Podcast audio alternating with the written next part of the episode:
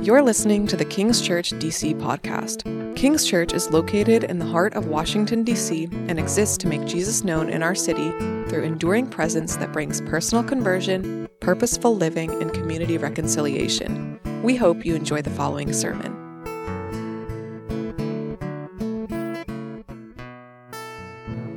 Good morning, everyone. My name is Wesley, one of the pastors here at King's Church, and excited to continue in our series in Romans today. Uh, today, we're looking at the, the shortest uh, collection of verses in Romans that we've done so far. Uh, so, last time we were on stage, we took the entire chapter of Romans 11, and today we're just taking two verses uh, at the beginning of Romans 12, and we'll find that these are packed full with knowledge and ins- insight and wisdom for us to glean from. Now, there are few and far uh, between areas of life where I feel like we can both overcomplicate and underestimate things at the same time. One of those areas that I found personally true in my own life uh, that I can both overestimate and, uh, excuse me, overcomplicate and underestimate is dating. Now, um, again, this is not a dating 101 seminar today. Uh, you can go to the Think Night, which I'll go and plug that again uh, for more information there. But I, I, just look back on my own life, and again, I know we, we talk a lot about celebrating engagements and everything, uh, that we have the ability to overcomplicate things so quickly when it comes to relationships, while simultaneously also underestimating things when it comes to relationships. I can remember when I was asking a girl out uh, for the first time uh, how overcomplicated I made it. I, I began to get in my head so quickly that I, I, had paralysis in my words, my ability to articulate anything to her, while also underestimating the, the very obvious cues that she was sending my way. That she was not interested, by the way. right. It's so easy for some of us to overthink things in life, and again, I think uh, dating is just one example of that. While at the same time, keeping our heads buried in the sand. And if we were honest with ourselves when it comes to dating, if we just kind of get our heads out of the clouds, stop overthinking it, it, it may not be that hard to ask someone out. At the same time, if we get our heads out of the sand, we may just look around and be vigilant for two seconds and realize there's actually people who like us around us, right? Now, I use that as a segue here. That was not, you know, just start dating, guys. That was not uh, my, my, my uh, encouragement to that, although that's a good thing. Uh, I tend to do the very same thing when it comes to Christian living when it comes to trying to figure out what it takes to live the Christian life. In my soul, I wrestle with the reality of overcomplicating it while also underestimating it. And what I mean by that is, is I can live in a too complex reality of what it means to be a Christian while also selling it way too short. I have the capacity to do these at the same time to in one breath get up, tied up in the knots of the theological intricacies of the Christian faith and to live above my uh, being in the clouds of knowledge while at the same time shrugging off Jesus himself. You see, the Christian life is, is one that is complex at times when we think about the theology and, and what the Bible teaches us and the mysteries of God and all that we've been unpacking in Romans. But the Christian life, living it, is actually much more simple than we realize but we'll also find that it's much more encompassing than we realize. It is not something to overcomplicate, but it's also something to not underestimate. So, how do we handle this in our own lives? How do we handle the tendency that I have in my own brain, and perhaps you do as well, to in, in one breath overcomplicate what it means to live the Christian life while at the same time underestimating what it means? Well, I think this passage is going to help us today. Because in these two verses, we see a summary of the whole of the Christian life. What Paul is going to, to paint for us is a thesis for what it means to live the Christian life. To see that it's not too complex, but it's also total, it's all encompassing. It's profoundly simple and profoundly total at the very same time. And he teaches us this in this one simple phrase. This is the heart of these verses. That's our main idea today and that is this that the call of the Christian life is to present ourselves to God as a living sacrifice. That the call to Christian living is to present ourselves to God as a living sacrifice. And when we do so, we'll realize that living the Christian life is not as complex as we want to make it, but we'll also find a day that it is totally encompassing. It is total. It takes all of us to do it. And we're going to look at the, the scriptures today. We're going to see three things that are going to help us understand this idea. That number one, The Christian life is about depending on the mercies of God. We'll see that in verse 1. And we'll see that Christian living is also learning to live as a sacrifice. We'll see that also in verse 1. And then in verse 3, we'll see that the Christian life, living the Christian life, is one where we become transformed and not conformed. And we'll look at what Paul means by that in verse 2. Let's go and dive into the scriptures together. Chapter 12, verse 1. Paul says, I appeal to you, therefore, brothers and sisters, by the mercies of God, to present your bodies as a living sacrifice, holy and acceptable to God which is your spiritual worship. Now, Paul sets the tone for us right here at the beginning. He opens the gates here with this appeal. What you see in Paul's heart is a love for the church. He appeals to them. He, he could command them, he couldn't order them to do something, but instead he comes with this appeal. And the word appeal is, is kind of a, a, a, plea, it's an urging for an, ex, it's an explanation that comes with a more compassionate heart. So, what Paul's essentially saying is, what I'm about to say to you is vitally important. And I'm urging you to listen. It's kind of like what I try to do with my kids sometimes, right? I, I try to urge them, please listen to mommy and daddy. We know what's best. And they don't do that, so then I have to command them to do something, and they don't like that at all. I'm like, which one do you want, right? Like, I tried the appeal model, and it didn't work. But Paul is simply, he's coming as a, a spiritual father in the faith, and he's coming to these brothers and sisters, this church community, and he's saying, I urge you, listen to what I'm about to say. This is vitally important. This is for your good. And he says, I appeal to you, therefore, brothers and sisters, there's a small word in there that's so important, and that is the word therefore. And you've probably heard it said before, so I'm just going to go ahead and say the cliches phrase. When there's a therefore in the scriptures, we need to ask what the therefore is. There we go. Good job, class. it's vitally important because what Paul's doing here, what any writer of scripture, when we see the word therefore, is doing, is connecting tissue. It's connecting what he's about to say with everything he's previously said. And what we find here in Romans 12 and why this is so important is because Paul is transitioning. It's like a hinge on a door. He's transitioning the thought in this book. So far in Romans 1 through 11, he has been expounding upon the gospel message, what we need to understand, the knowledge we need to gain, what we need to root in our hearts. And now, what Paul's saying is now that we have that, we're going to turn and see how that affects the way we actually live. And so, for the remainder of the book of Romans, he's going to focus on this idea of Christian living. What does it mean to actually live now that we have the knowledge of the gospel? Now that all the things he's been explaining to us from Romans 1 through 11 have been rooted in our hearts and our minds, now what is it like to live it out? And if we were to try to summarize, which would be really hard to do, everything that we've learned in Romans 1 through 11, Paul's heartbeat has simply been this that Christian, you are justified today, no matter who you are, you are justified by grace alone, through faith alone, in Christ alone. That has been his heartbeat throughout the book of Romans so far. And now he's pivoting, saying, Now that you know that, therefore, how shall we then live? And what is the very first thing he points out here? He points out that the motivation for the Christian life is one of gratitude and dependency on the mercies of God. Notice that what Paul's saying, his case here is for all of us to realize that to live the Christian life, the one thing we have to see is that every single one of us needs to experience the mercy of God. Now, what are these mercies of God that he's talking about here? Well, the word mercies of God, the, the phrase here is, is simply the pity of God, the compassion of God. It's summarizing all that Paul has taught us so far. That God, in his compassion, in his love for us, he has looked upon us in our needless and our hopeless state, and he has acted in love through Jesus Christ. That is the mercies of God. Now, that might seem kind of off putting to you today because that, that essentially means that you are hopeless, that you are in need. And we don't always like to think that way, Uh, we don't always like to think that we're in need. We, we like to think that we have enough strength within ourselves or that we have the capacity within our own strength to achieve what we need to achieve in life. And so it can sound offensive or off putting, but the Bible has a message for us all that he's expounded upon, uh, particularly in the first few chapters of Romans, which is that every single one of us, no matter who we are today, we're all in need of God's mercy. All of us the simple reminder for us today is to not overcomplicate the Christian life, that every single one of us is in need. Meaning, our salvation is not forged in the context of what we can achieve or our great strength or our personal triumph. It's not based on what we can do.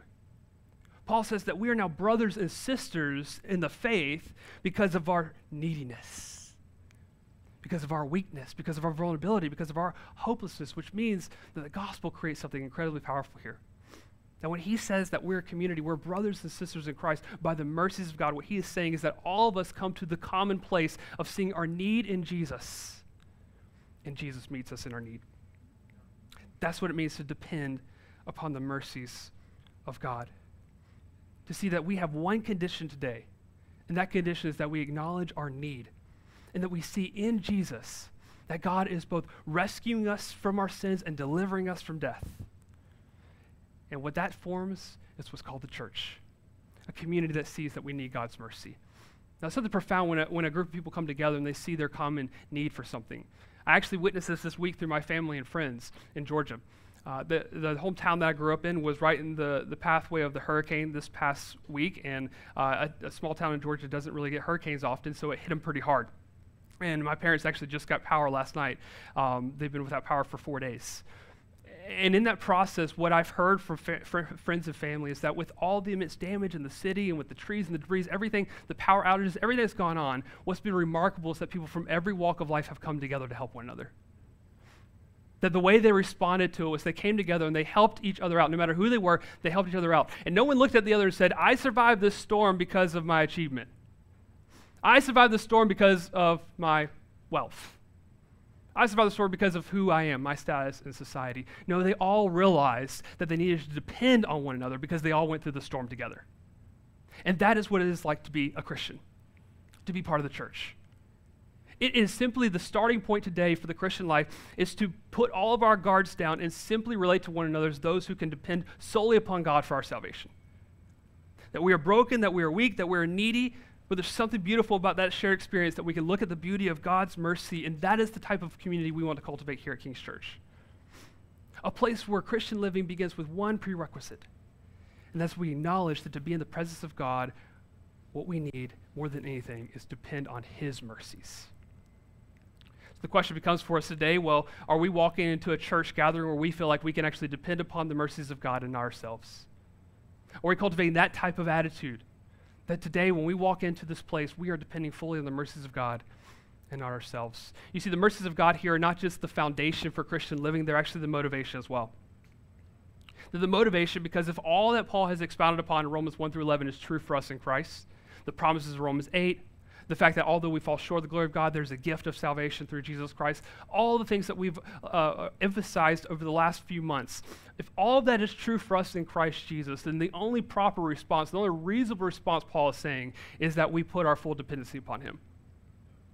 If all that is true, everything that He's accomplished for us, if that has been true on our behalf, then how can we not live fully for Him?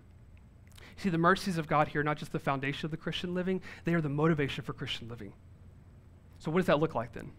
Well, Paul continues, and he says that to live the Christian life is to live as sacrifices. Look at what he says in verse 1 again. I appeal to you, therefore, brothers and sisters, by the mercies of God, to present your bodies as a living sacrifice, holy and acceptable to God, which is your spiritual worship. Now, reading this, Paul is presenting to us a paradox. He says you are to be a living sacrifice. Anyone in the Roman world, anyone from a Jewish background reading this, anyone from a Greek background reading this, anyone vaguely familiar with the rituals of the temple or, or religion itself would look at this and say, This is utter nonsense, Paul.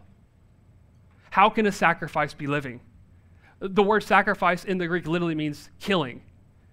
And if you didn't know, by definition, killing means that something is not living anymore. So, how can we reconcile these things? See, Paul's painting a, a new way of looking for the Christian at sacrifice. He's given us some unique traits about this living as a sacrifice for the Christian that differs for the way we view sacrifices, even in the Old Testament. And there's two unique factors about this. Number one, you notice here that when he says present ourselves as a living sacrifice, there is no blood. Now, typically, when a sacrifice happens, there is blood, right? A sacrifice just doesn't get off the altar and walk away. Something happens. And the reason for that is because when we look in the Old Testament, and, and, even just expand that beyond the Old Testament, we think about the idea of sacrifice. It comes from this idea that there is divine judgment and justice. There is this absolute right and there's absolute wrong, which means that the absolute right must be upheld and the absolute wrong must be dealt with. That something has to be appeased, something has to be atoned for. That sin must be punished in some way. Blood is needed for that. So you go back to the Old Testament, you see the sacrificial system, and that is what it's pointing to that a sacrifice has to happen. Blood has to be present for there to be uh, atonement, for there to be appeasement, to be right with God. But here Paul says for the Christian to live as a living sacrifice doesn't mean that we live to atone something or somehow appease God or to earn his favor. See, to be a living sacrifice doesn't, does, it's not the position of saying, all right, God, I will do this for you, I will live for you if I get a reward in return. It's not a position where we attempt to earn God's favor, it's a response to God's favor.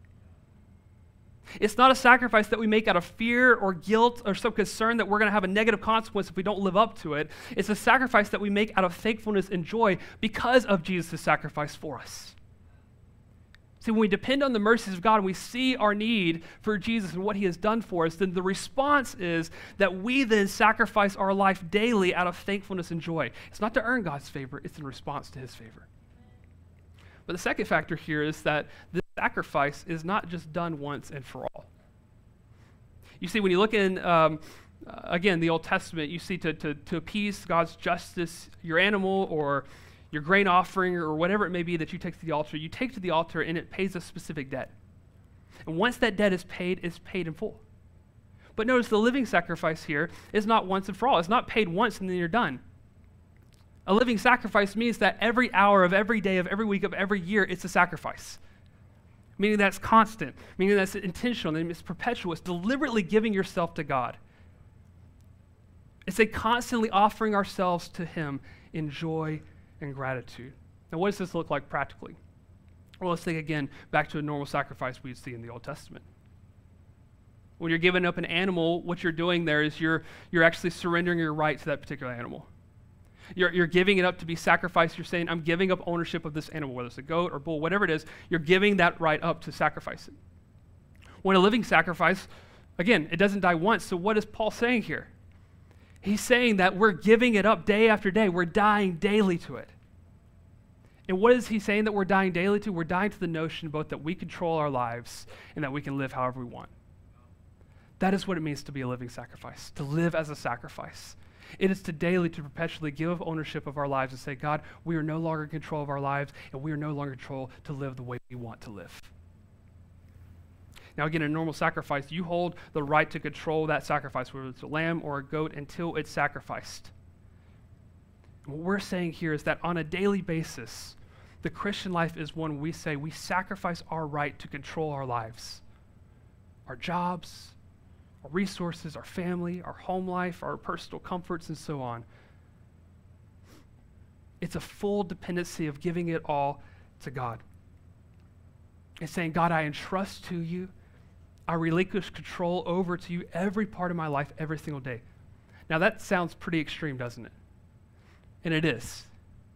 But the truth of the matter is, we're daily dying to something, anyways. Every single one of us. Uh, we're daily sacrificing our lives for something already. If you're here in Washington, D.C., you probably quickly realize that one of the chief professional aspirations, one of the chief professional drivers of life is to make a difference in this world right? Everybody comes here and says, I'm going to change the world. I'm going to make a difference in this world. I'm going to be influential, right? And what do we see people do daily, daily, daily? They sacrifice their time, their relationships, their health, even, to try to become someone who's influential. And, and whether that happens or not, it leaves them unsatisfied.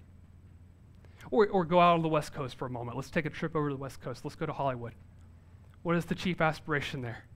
It is to be loved, to be famous, to be a star. And then you, you, you die on the, the every day. You sacrifice on the altar of that. And when you achieve it, you realize that you're not as loved as you thought you were, and, and you're not as beautiful in the eyes of the people as you thought you were. And it leaves you unfulfilled and unsatisfied. The point is this no matter, no matter where you are today, no matter who you are today, we're all making sacrifices. We're all putting something on the altar every single day. It's not just something we put, do once, we do it every single day. So the question is not whether we'll be doing it, the question is why are we doing it? Is it an attempt to atone or to appease the gods of influence and power and comfort and fame? Or is it truly an expression of gratitude and joy because of the mercies of God? That every day we make the decision to give our lives on that altar for Him. You see, these verses remind us that the Christian life is comprehensive. This idea of living as a sacrifice is comprehensive. Notice what he says. He says, in view of God's mercy, offer what? Your body. Present your bodies as a living sacrifice, holy acceptable God, which is your spiritual worship or your reasonable service, as some translations say. The logical conclusion of a sacrifice is to be a life of worship, to live a life of worship, is what he's saying. It's completely comprehensive. And it's not just a spiritual thing, Paul says. He says, present your bodies. It's not just a spiritual exercise. What he's saying here is the totality of your life is a life of worship now the totality of your life, your thought life, your emotional life, what you do with your body, the work you do, the relationships you have, how you treat your neighbors, right? It's private and public, it's spiritual and physical, it's individual and communal. Which means to live as a sacrifice is to say, God cares about my prayer life, and He also cares how I treat others. It means to live as a sacrifice. God cares that I have integrity in my thought life, and He cares how I have integrity in my work life. It also means that we don't just come to worship on a Sunday, but that we're actively worshiping from Monday through Saturday. That worship is our whole life. Now, let's not get that twisted either, okay? Because another rebuttal is, well, why do we have to come to church on Sunday then if worship is life, right? why are we here today? Well, remember who Paul's writing to, and I think this is very important to point out. He's writing to a community. He's writing to a group of believers in Rome. And notice what he says here. Essentially, what Paul is saying here is that a Christian, it's impossible for a Christian to offer his or her life to God as a living sacrifice on their own. Notice what he says here. He says, Brothers and sisters, by the mercy of God, present your bodies as what? A, a single living sacrifice. What Paul is communicating to us is that we actually come together as the church to do this. He's not just saying individually, let's all go present ourselves as living sacrifice. He's saying communally, let's come together as brothers and sisters and present ourselves as a living sacrifice. Which reminds us that a solidarity Christian is, is not uh, something that we see in the Bible, right? Because to be a Christian is to be connected to the church. And when you're connected to the church, you realize that when we come together, and again, we'll look more uh, to this in the coming weeks because basically that's what Paul's going to talk about in the rest of chapter 12 when we come together as a church, we're not just coming to attend a church service. We're coming to be part of a community, a community that allows us to grow into what it means to be a living sacrifice. And so it's comprehensive, right? Paul is saying that to be a living sacrifice is comprehensive. It's fully engaged to everything that we are. We give everything, we sacrifice everything we are, and we live that out every single day. Now, that can seem pretty daunting, right? I don't know about you, but thinking about that can seem pretty paralyzing. Like, what do I do then? Like, what do I do next? This sounds, sounds so big, so, so beyond me. I need some direction. Well, that's what he gives us in the next verse. He says, We're also to be transformed, not conformed. Look at verse 2. He says, Do not be conformed to this world, but be transformed by the renewal of your mind, that by testing you may discern what is the will of God, what is good and acceptable and perfect. Now, in this sentence, there are two brilliant insights that we have to see. The first is this every single one of us, every single moment of every single day, we are all constantly being conformed into a pattern or image of something. We are constantly being conformed to the pattern of a particular status quo. Paul leaves no option for nonconformity. He says we're all doing it. Every single day, we're, we're falling into some pattern. And the pattern he talks about is, is the conformity to this world. And we use the language of the world. What he's talking about is conforming to a perspective that leads God out of the equation. It, it's conforming in a way to being shaped by it, being influenced by it, being f- uh, fallen in line with it, even subconsciously. And oftentimes we do that subconsciously, right? This idea of the, the, the, being conformed to the world is not something that's always or even often aggressive or out loud, right? It pulls us subtly away from the heart of Jesus and the truth of his word. And, and if you're wrestling with, well, am I being conformed to this world? Here are just a few simple questions, right? When you read God's word, do you try to find loopholes in it? Uh, are, are, are, you, are you trying to reinterpret Scripture to fit your preferences and letting it, instead of letting it renew your mind? Uh, uh, or, or are, you, are you withholding certain areas of your life from the Lordship of Christ right now? Or the things that you're elevating as valuable more than Christ in your life? When you ask these questions, you begin to realize, wow, there are subtle ways. It's so subtle how we begin to conform to this world. It's like I remember growing up uh, when I was really young. Um, going to the beach every summer with my family. We'd go to the beaches of Florida, and my brother and I, we'd get on our little boogie boards because we couldn't surf. Um, and, and we'd go out and we'd paddle out for, for you know, 20 or 30 minutes at a time. And we're out there, and then all of a sudden we'd look up to the shoreline and we went to see our parents. And we realized because of the, the current, we had drifted down probably 100 yards away from them. I always wonder why my parents didn't come get us. But uh, I guess back in the late 90s, free range parenting was just different than it is now. Um, but but we, we would look back and we realize we're, we're way off course, right? And so over time, what we realized was that, well, if, if we're going to stay aligned to where our parents are, if we're going to stay aligned to where they are, then, then we have to be vigilant.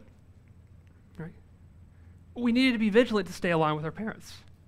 It, it didn't mean that we didn't have fun, right? It didn't mean we had to get out of the water, but it meant that periodically we had to look up we had to realign ourselves to swim against the current. And the same is true for us. You see, we go on living in this world. And you know what? We should have fun in this world that God has created. But in doing so, we have to navigate the current that is around us. And we do so by being vigilant so that we can stay aligned with our Father. Which leads us to the second reality of this short verse that the only way that we're not going to be conformed to the status quo is to be transformed. The only way that we can avoid being conformed to the status quo of this world is to be transformed. That the only way to live a nonconformist life to the pattern and the mold of this world is to be so keenly tuned to the drumbeat of another kingdom, another truth, a greater good, that we begin to consistently conform to that reality instead. What that means is that we have to have a constant, ongoing, vigilant attachment to Christ. It happens through our prayer life.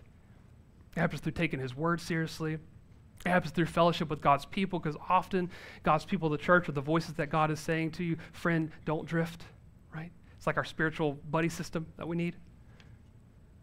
But notice that in all that, Paul is not telling us to transform ourselves here.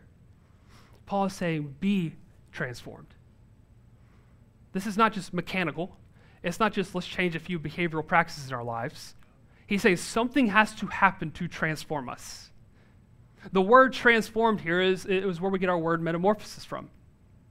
Now, I'm no expert um, when it comes to butterflies, but I've seen a lot of butterflies this weekend with my daughter. And since she loves butterflies so much, uh, she gave me a quick science lesson yesterday. And so I told her I would have to use this illustration now. Um, and so Ellie was explaining to me that, of course, the caterpillar uh, we know this, right? The caterpillar gets in its cocoon, or as Ellie calls it, its cage. Um, don't know how accurate that is. Uh, and in the cage, right, in the cocoon, uh, it doesn't just begin to rearrange its body parts, right? It doesn't just start reading up on a manual of like, oh, let me learn how to fly one day. No, what it does is, is the, there's something happening. Th- these enzymes are being released that begin to actually recreate this caterpillar into something brand new a completely new creation with wings and antennas and all that. And then a little bit later, it begins to poke a hole in that cocoon, and then it opens its wings and it just begins to fly like it's like it's natural, right? No one had to teach it how to do that. No one had to show it how to do that. It just does it. It becomes second nature. And this is so true of what it means to be transformed for us today as well. That we can only be transformed by the power of God that through the gospel, it is like God is releasing these enzymes into our system through the Holy Spirit that changes who we are. It recreates us so that we can take spiritual flight and it can become second nature to us. So the things like prayer and fellowship and reading the Bible become second nature to us now. They're not labors that we have to do mechanically, they are now part of who we are. And so we can be vigilant now. But we can only do that through the power of the Holy Spirit that transforms us. You see, the Holy Spirit wants to use activity in your life to transform you. What that means is that we cannot just sit passively in the Christian life and say, all right, I'm just going to wait on the Holy Spirit to act. No, passivity leads to conformity always. But the Holy Spirit wants to use the activities that He has given us, the, the resources He has given us, like Christian fellowship, like the Bible, like access to God through prayer, to transform us into being image bearers of His Son. That when we give our lives as a sacrifice to Him and we depend on His mercies, He forms us into a new creation. And He specifically says what that does for us is it renews our minds. Again, He's leaving nothing out of the, the totality of the Christian life here. He says we need renewed minds, a renewed way of thinking, new discernment, new wisdom. Why? He says, so that by testing you may discern what is the will of God, what is good, acceptable, and perfect. Now, when you hear language like discerning the will of God, you probably think of something pretty mysterious, right? The first thing that comes to mind is like you got a, you know, a crystal ball or something, like one of those magic eight balls, and you shake it up, and you're like, let me know what the will of God is, right? It's something mysterious, it's something far from us. And Paul says it's not really that mysterious here. It's not really that complicated. This is what he says here is that when we renew our minds to the work of the Holy Spirit through his word, it begins to clarify our thinking. It clarifies our decision making. It opens up, it opens up our eyes to truth. That the way we think and the way we decide things and the way we value things can actually fit in a way that pleases God. Which is why he emphasizes here that it is good, it is acceptable, and it is perfect. Now, I know at various points, all of us here in this room have probably asked ourselves that question What is God's will for my life? Perhaps we've asked it in this question What does God have in store for me in the future? And, and often we don't get audible vo- voice answers to that. But honestly, when we think about the will of God, what, what really what we're thinking about is situational awareness. What we're thinking about is what does God's will for me in this situation, in this moment? It, it, could be something like a relationship. It could be something like a job choice or a job change. It could be something like a move that you're contemplating. What is God's will in this situation? How do we know what His will for us? Well, He tells us here in verse 2.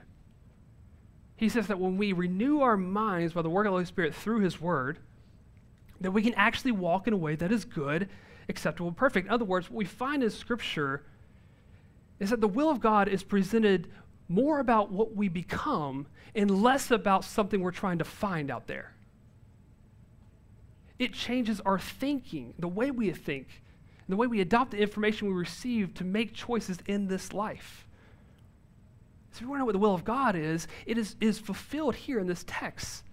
It is fulfilled by learning how to worship God above everything else in our lives. Is fulfilled by leaning uh, on Him and offering ourselves as a living sacrifice for Him. So if you're wondering what God's will is for you right now, you need to just ask the simple questions of this passage, right? Am I a living sacrifice? Am I seeking His wisdom? Am I giving my life fully to Christ? If the answer is yes to those, then you're in God's will.